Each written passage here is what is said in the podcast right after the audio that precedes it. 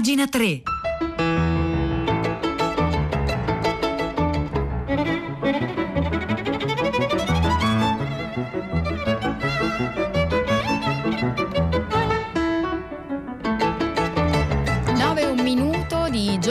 24 dicembre, buongiorno da Marzia Coronati, ben trovate e ben trovati a pagina 3, la cultura nei giornali, nel web e nelle riviste.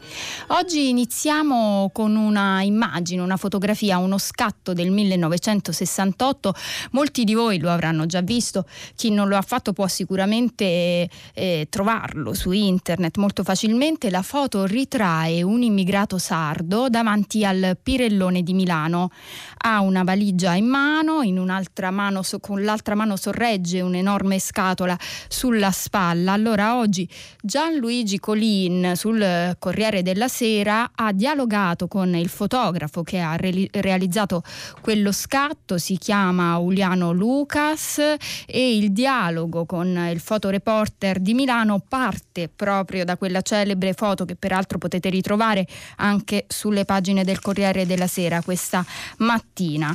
Su una cosa non ci sono dubbi, scrive Gianluigi Colin. Quella foto è un manifesto sociologico. L'uomo è immobile, lo sguardo è verso l'osservatore, quasi a interrogare le nostre coscienze protette dal benessere.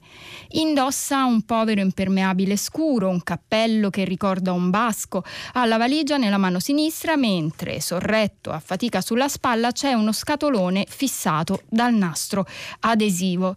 È l'immagine autentica dell'emigrante, così come i grandi film del neorealismo ce l'hanno impressa nella mente.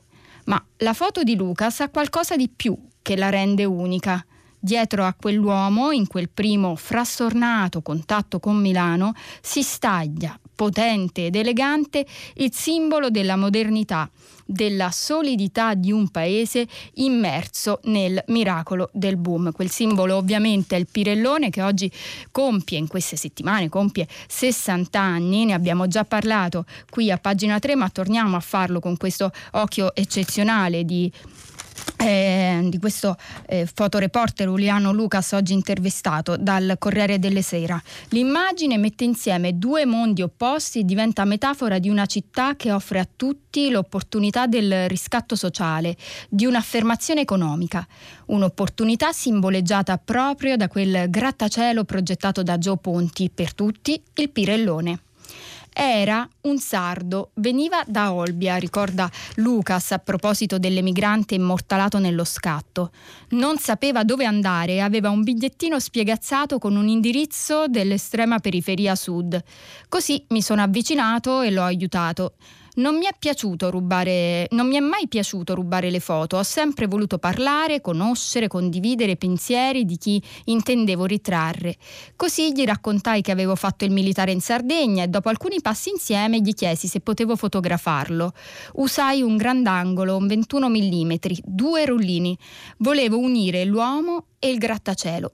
Per me e per tutti i milanesi il Pirellone era un simbolo come la Rinascente o la Torre Velasca, ma se la Rinascente e la Torre Velasca erano simboli della borghesia, il Pirellone per noi che dal 1960 lo avevamo visto crescere a poco a poco con la sua bellezza architettonica, era soprattutto il simbolo del capitalismo, della supremazia dell'economia.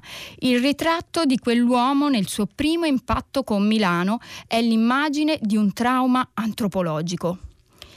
Chiunque conosca personalmente Uliano Lucas, riflette Gianluigi Colin, sa che non c'è distinzione tra il suo lavoro di fotografo e la sua visione di intellettuale controcorrente, uomo allergico alle regole, ribelle e libero. La sua stessa biografia ne traccia il carattere. Dopo l'espulsione da una scuola per figli di partigiani, sedicenne comincia a frequentare il bar Giamaica, celebrato luogo di ritrovo di artisti, poeti, fotografi e giornalisti. La sua università è lì, a Brera, a pochi passi dall'Accademia. La formazione, gli incontri e le interminabili discussioni con Lucio Fontana, Piero Manzoni, Mario Dondero, Carlo Bavagnoli, Luciano Bianciardi, Remo Muratori, Nanni Balestrini. Letteratura, arte, fotografia, politica sono sempre stati per lui una sola cosa e da qui si comprende anche il suo modo di fotografare. Quell'immagine fa parte di un ampio reportage. Per settimane girai intorno alla stazione centrale.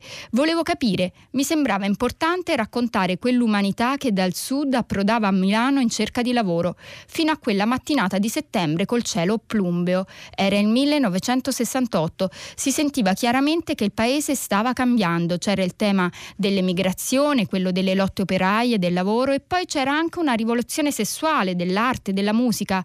Pensate ai Beatles a Milano. Insomma, nell'aria c'era un palpabile bisogno di trasformazione.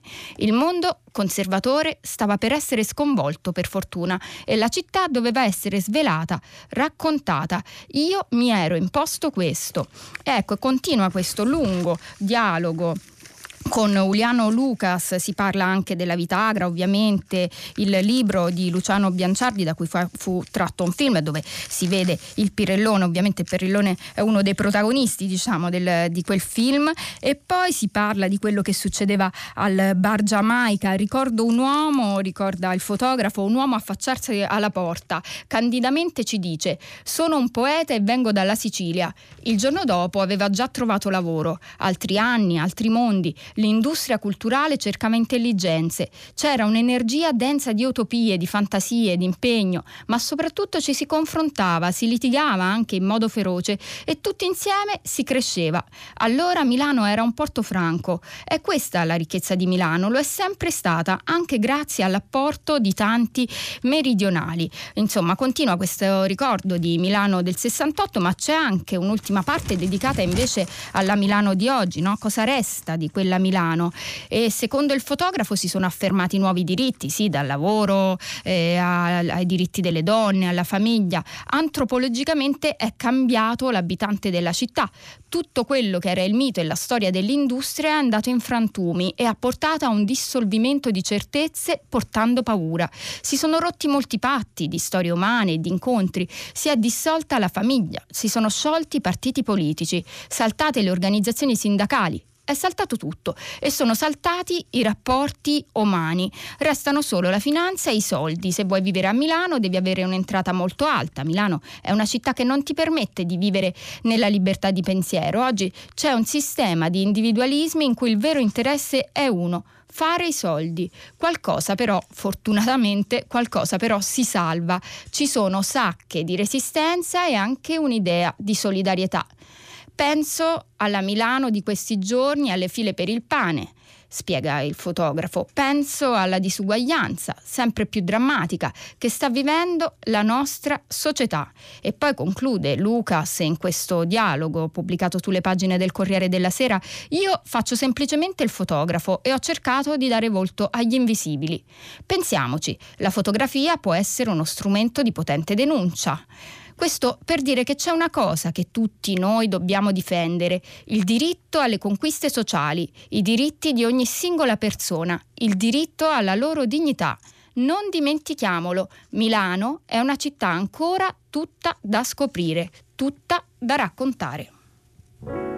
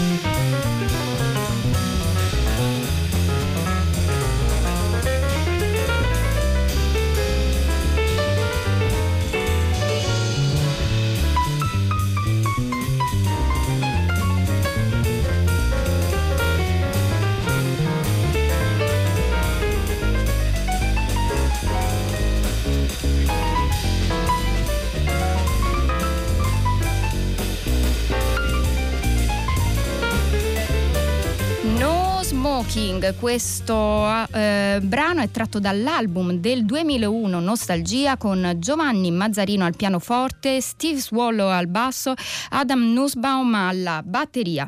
Noi ci spostiamo in Gran Bretagna, da Milano alla Gran Bretagna, in particolare nella cosiddetta Black Country, l'ex cuore industriale del centro dell'Inghilterra, dove vive e ambienta i suoi romanzi la scrittrice Angela Marson, autrice di numerosi thriller pubblicati in Italia da Newton Compton. Ecco, Angela Marson oggi è intervistata da Guido Caldiron per il manifesto e potrebbe essere un interessante punto di osservazione per capire come si vive oggi nel paese che si sta congedando dall'Europa e anche una testimonianza importante poi di un genere che sta andando molto bene, soprattutto in questi ultimi mesi che è appunto il genere giallo. Ecco, questa intervista eh, ad Angela Marzon oggi è pubblicata sulle pagine del manifesto, ve la leggiamo eh, dopo però aver dialogato con Rosa Polacco che dovrebbe essere in collegamento con noi. Buongiorno Rosa. Ci sono, ciao Marzia, buongiorno.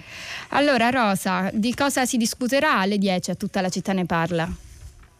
Allora, questa mattina proviamo a tenere insieme un elemento comune che è emerso dalle telefonate di stamattina a prima pagina, che non è tanto un tema specifico quanto un sottotema, la nostra fatica, potremmo forse definirla così, ma anche la nostra responsabilità.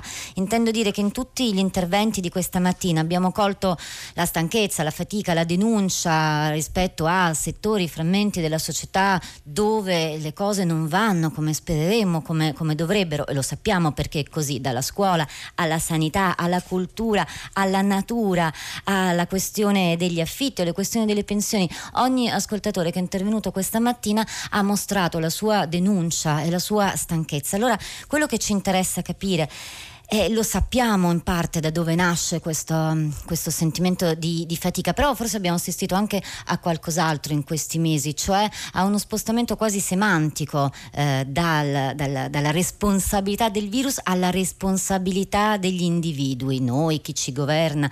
E questo è un punto un po' complicato da, da, da, da capire, ma che vogliamo cercare di affrontare questa mattina a partire dalle 10.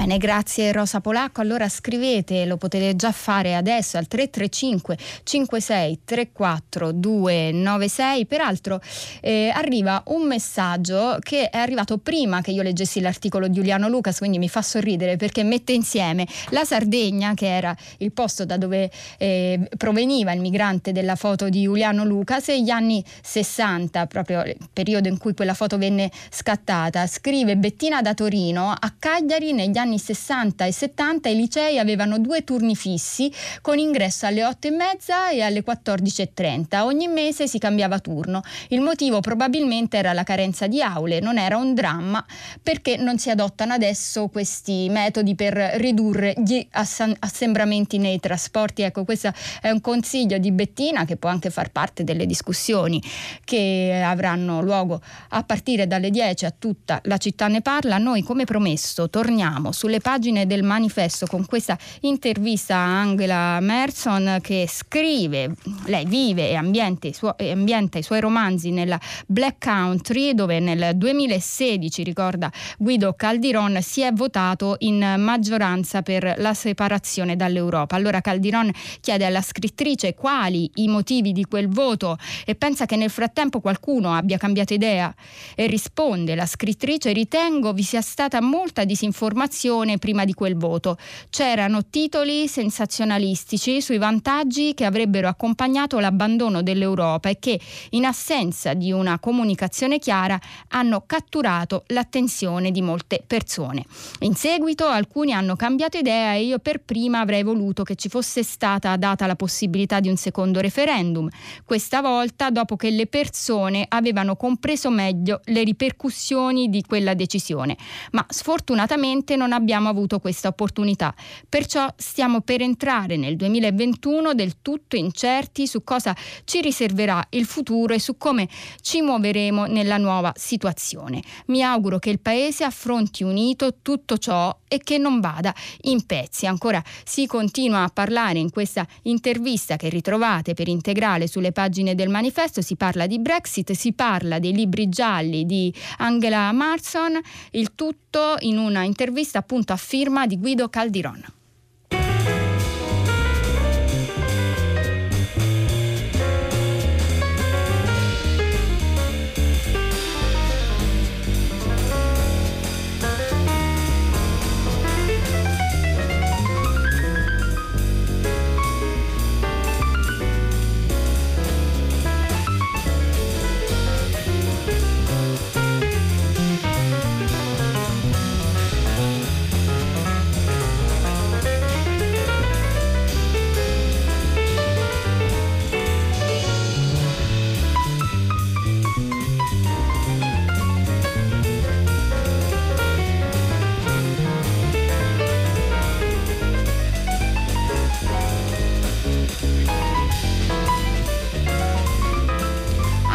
Libri ci spostiamo sulle pagine del settimanale venerdì che oggi eccezionalmente esce di giovedì. E Roberto Croci intervista Mr. Benedict Taschen, il fondatore della casa editrice Taschen, appunto, che quest'anno compie 40 anni di vita. Roberto Croci lo ha incontrato, si trovano a Los Angeles e queste sono alcune delle domande che il giornalista pone all'editore. Come è nata la sua passione per i libri. I miei genitori erano medici, mia madre a quei tempi era una delle rare donne che esercitavano la professione. Il loro lavoro mi lasciava molta indipendenza. Sono sempre stato libero di esplorare qualsiasi cosa. Sulla strada per andare alla scuola elementare c'erano due negozi dell'usato, dove si potevano comprare e vendere fumetti. Posso dire che il mio mestiere è iniziato lì, guardando, studiando, fantasticando. Cosa comprava? I miei preferiti erano i fumetti di Paperino, in particolare quelli disegnati da Karl Barks, l'inventore di Zio Paperone. Non era facile riconoscerli perché in quegli anni non erano firmati. Ho iniziato a comprarli perché rispetto agli altri avevano qualcosa di speciale. Solo più tardi ho scoperto che erano diventati oggetti da collezione. Il tragitto per andare e ritornare da scuola è stato molto importante per la mia formazione. Mi piaceva osservare la gente, in questo modo potevo vedere realtà sociali e culturali diverse. La lezione più importante di quegli anni. Per andare a scuola dovevo attraversare un tunnel dove ogni giorno venivo picchiato da un gruppo di bulli. Poi sono diventato amico di Rolf il ripetente, un ragazzo enorme che aveva quattro anni più di me, una belva. Da quel momento nessuno mi ha più toccato e a quel punto ho capito una cosa. Qualsiasi cosa fai è fondamentale avere una relazione umana con le persone che ti circondano. Nel mio business lavoro con gente creativa, ma per me è importante conoscere prima la loro storia, il background e il, e il, succe- il processo che ha permesso loro di avere successo. Ancora tante domande all'editore e fondatore della Taschen, ve ne reggo qualcun'altra, una regola fondamentale imparata in tutti questi anni di editoria, essere flessibili, tenaci, costanti e capire quando è il momento giusto, il tutto unito a pazienza e velocità d'esecuzione. Come diceva Bruce Lee, sì senza limiti, senza forma, come l'acqua. Non fissarti troppo su una cosa, spesso c'è un motivo per cui le cose non accadono come vuoi tu, meglio non forzarle. Ci ho messo 15 anni per costruire la relazione con Helmut Newton e fare il libro che volevo. Per altri volu- volumi ci sono venuti anche 25 anni, ma alla fine li ho fatti. Ancora un'ultima domanda, come sceglie gli artisti da pubblicare? chiede Roberto Croci. È una combinazione di cose, il mio interesse, il loro, il tempo, la disponibilità. Con Ai Weiwei abbiamo iniziato a dialogare e poi abbiamo capito di avere sotto molti aspetti la stessa visione della vita. È tra le voci artistiche più importanti degli ultimi vent'anni. Il suo attivismo politico, le sue sculture, la sua influenza sui media possono essere paragonati al lavoro di Joseph Beuys. E ancora un'altra domanda invece sugli interessi, eh, questa è veramente l'ultima che vi leggo, sugli interessi eh, di Taschen c'è anche l'ecologia. Come è nata la collaborazione con il grande fotografo brasiliano Sebastião Salgado, che appunto di ecologia si occupa da tantissimi anni ormai. Durante la pubblicazione di Genesis nel 2013 ho capito che il suo libro era una lettera d'amore nei confronti del pianeta. Da allora abbiamo deciso di diventare editori a impatto zero, Ogni anno compensiamo le nostre emissioni di carbonio con crediti di carbonio presso l'Istituto Terra, fondato da Leila Sebastião Salgado, un programma di riforestazione a Minas Gerais in Brasile. È come se ogni libro Taschen alla fine piantasse un seme, no? Ecco, questo era Roberto Croci sulle pagine del venerdì.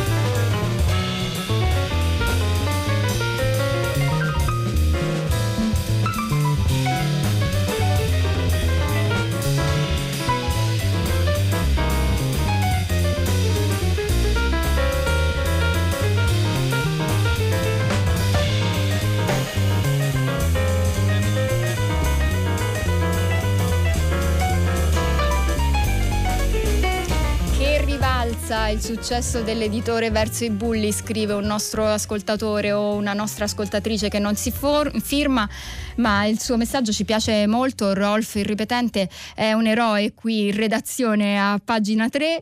Noi siamo partiti dal 68 e torniamo lì, questa volta con un film, L'isola delle rose, uscito proprio in queste settimane su Netflix e diretto da Sidney Sibilla. Il film racconta la storia vera di un'isola isola costruita proprio nel 1968 al largo di Rimini da un ingegnere bolognese.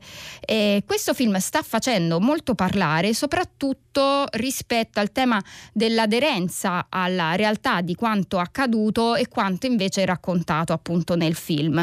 Oggi ne scrive anche Alessandro Trocino, giornalista del Corriere della Sera. Questa riflessione è arrivata sulla newsletter del Corriere della Sera a cui ci si può iscrivere, ma poi vedrete che all'interno dell'articolo si citano anche dei contenuti di un altro articolo pubblicato invece online sul sito vice.com. Trovate comunque tutti i riferimenti su pagina3.rai.it poco dopo la nostra diretta, quindi non vi preoccupate, potete ritrovare tutto lì. La riflessione di Alessandro Trocino, essenziale all'inizio di questo suo testo sull'isola delle rose, appunto di Sidney Sebilla, è questa. Il dibattito sulla corrispondenza la verità storica di film e serie tv è sempre astrattamente interessante e sostanzialmente inutile. L'arte ha ragioni che la realtà non conosce, per quanto la distorsione storica possa produrre danni all'immaginario politico che talvolta sarebbero da evitare. Detto questo, vedendo in questi giorni L'isola delle rose, film Netflix su un episodio poco noto avvenuto al largo di Rimini nel 68, resta un retrogusto dolciastro, la consueta tendenza di certo nostro cinema a trasformare tutto in farsa rassicurante e la sensazione di poca verità. Continua Trocino, il film di Sidney Sibilla racconta la storiella piacevole e inoffensiva di un ragazzotto scapestrato, idealista e geniale che mette su una piattaforma in zone territorialmente libere suscitando l'apprensione ingiustificata delle autorità. Per un raffronto con gli avvenimenti storici è interessante un'intervista di Leonardo Bianchi su Vice a Graziano Graziani, un critico teatrale, esperto di micronazioni, peraltro voce di di Fahrenheit, il nostro programma in onda dalle tre. Ecco, secondo Graziani eh, i punti di principale differenziazione sono molti. Alessandro Trocino li elenca, io vi invito ad andare poi a leggere questa intervista realizzata appunto da Leonardo Bianchi su vice.com. E intanto Giorgio Rosa è visto come un giovane, eccentrico e idealista, all'epoca invece era un professionista di 40 anni e non un neolaureato. Poi l'idea di costruire un'isola in acqua internazionale fu messa a punto con altri professori e in un primo esperimento nel 66 fallì con il ribaltamento della piattaforma e questo invece nel film non è una parte che compare. Rosa non era un idealista ma una persona pratica che diffidava della politica. E poi il 68 è casualmente l'anno in cui viene finita la piattaforma ma Rosa non condivideva nulla dello spirito libertario e di contestazione, contestava le conventi, le, contestava eh, tutto quello che aveva a che fare con il 68, scrive ancora Graziani Graziani in questa eh, intervista che è stata realizzata da Bianchi e che trovate su vice.com. Io, diciamo, se posso darvi una nota personale, ho visto il film, a me è piaciuto, sono d'accordo con Trocino all'inizio quando dice che non per forza, ecco, la realtà deve essere poi, deve corrispondere alla forma artistica di un regista. Comunque trovate tutti i riferimenti per saperne di più su questo film sul sito pagina3.rai.it.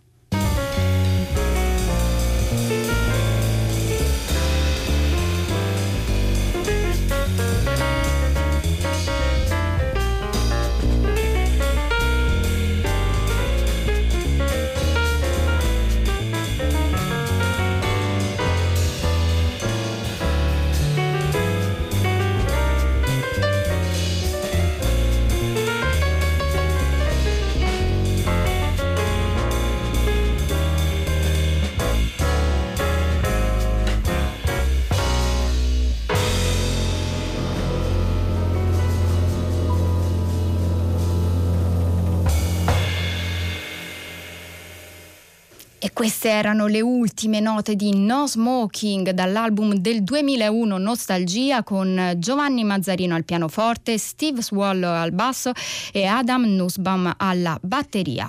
Noi prima di passare il microfono a Renata Scognamiglio continuiamo con il nostro pensiero natalizio, il pensiero natalizio della redazione di Pagina 3 che fa parte di un progetto più, al- più ampio che riguarda tutto la nostra rete. Il progetto si chiama Tre volte Natale, si riferisce a Natale di ieri, di oggi e a Natale di domani, quindi non potevamo non mettere nell'elenco dei racconti che dovete assolutamente leggere quello di Christopher Morley che si intitola Vecchi pensieri per Natale e che esordisce così. Un pensiero nuovo per Natale? Chi mai vorrebbe un pensiero nuovo per Natale? Chi provasse a concepirlo meriterebbe che gli si sparasse. È da sfrontati anche solo scrivere del Natale. Il Natale è una festa così cara al genere umano che non si può lasciare in mano a degli incompetenti. Nessuno specialista dell'efficienza oserebbe dirci che il Natale è inefficiente, va bene. Morley è famoso per il suo umorismo, per poi infilare il suo umorismo in atmosfere assurde. Qui c'è anche un po' del suo cinismo. Questo, come gli altri racconti che vorremmo che voi leggeste, che vi segnaliamo, che la squadra di pagina 3 vi segnala, li troverete poi tutti elencati nel nostro sito, li riceverete anche per newsletter se vi iscriverete, sempre attraverso appunto la nostra pagina pagina3.rai.it. Io vi saluto insieme a Fabrizio Paccione, Cristiana Castellotti, Maria Chiara Berane, con saluto da Marzia Coronati. L'appuntamento è per domani alle 9.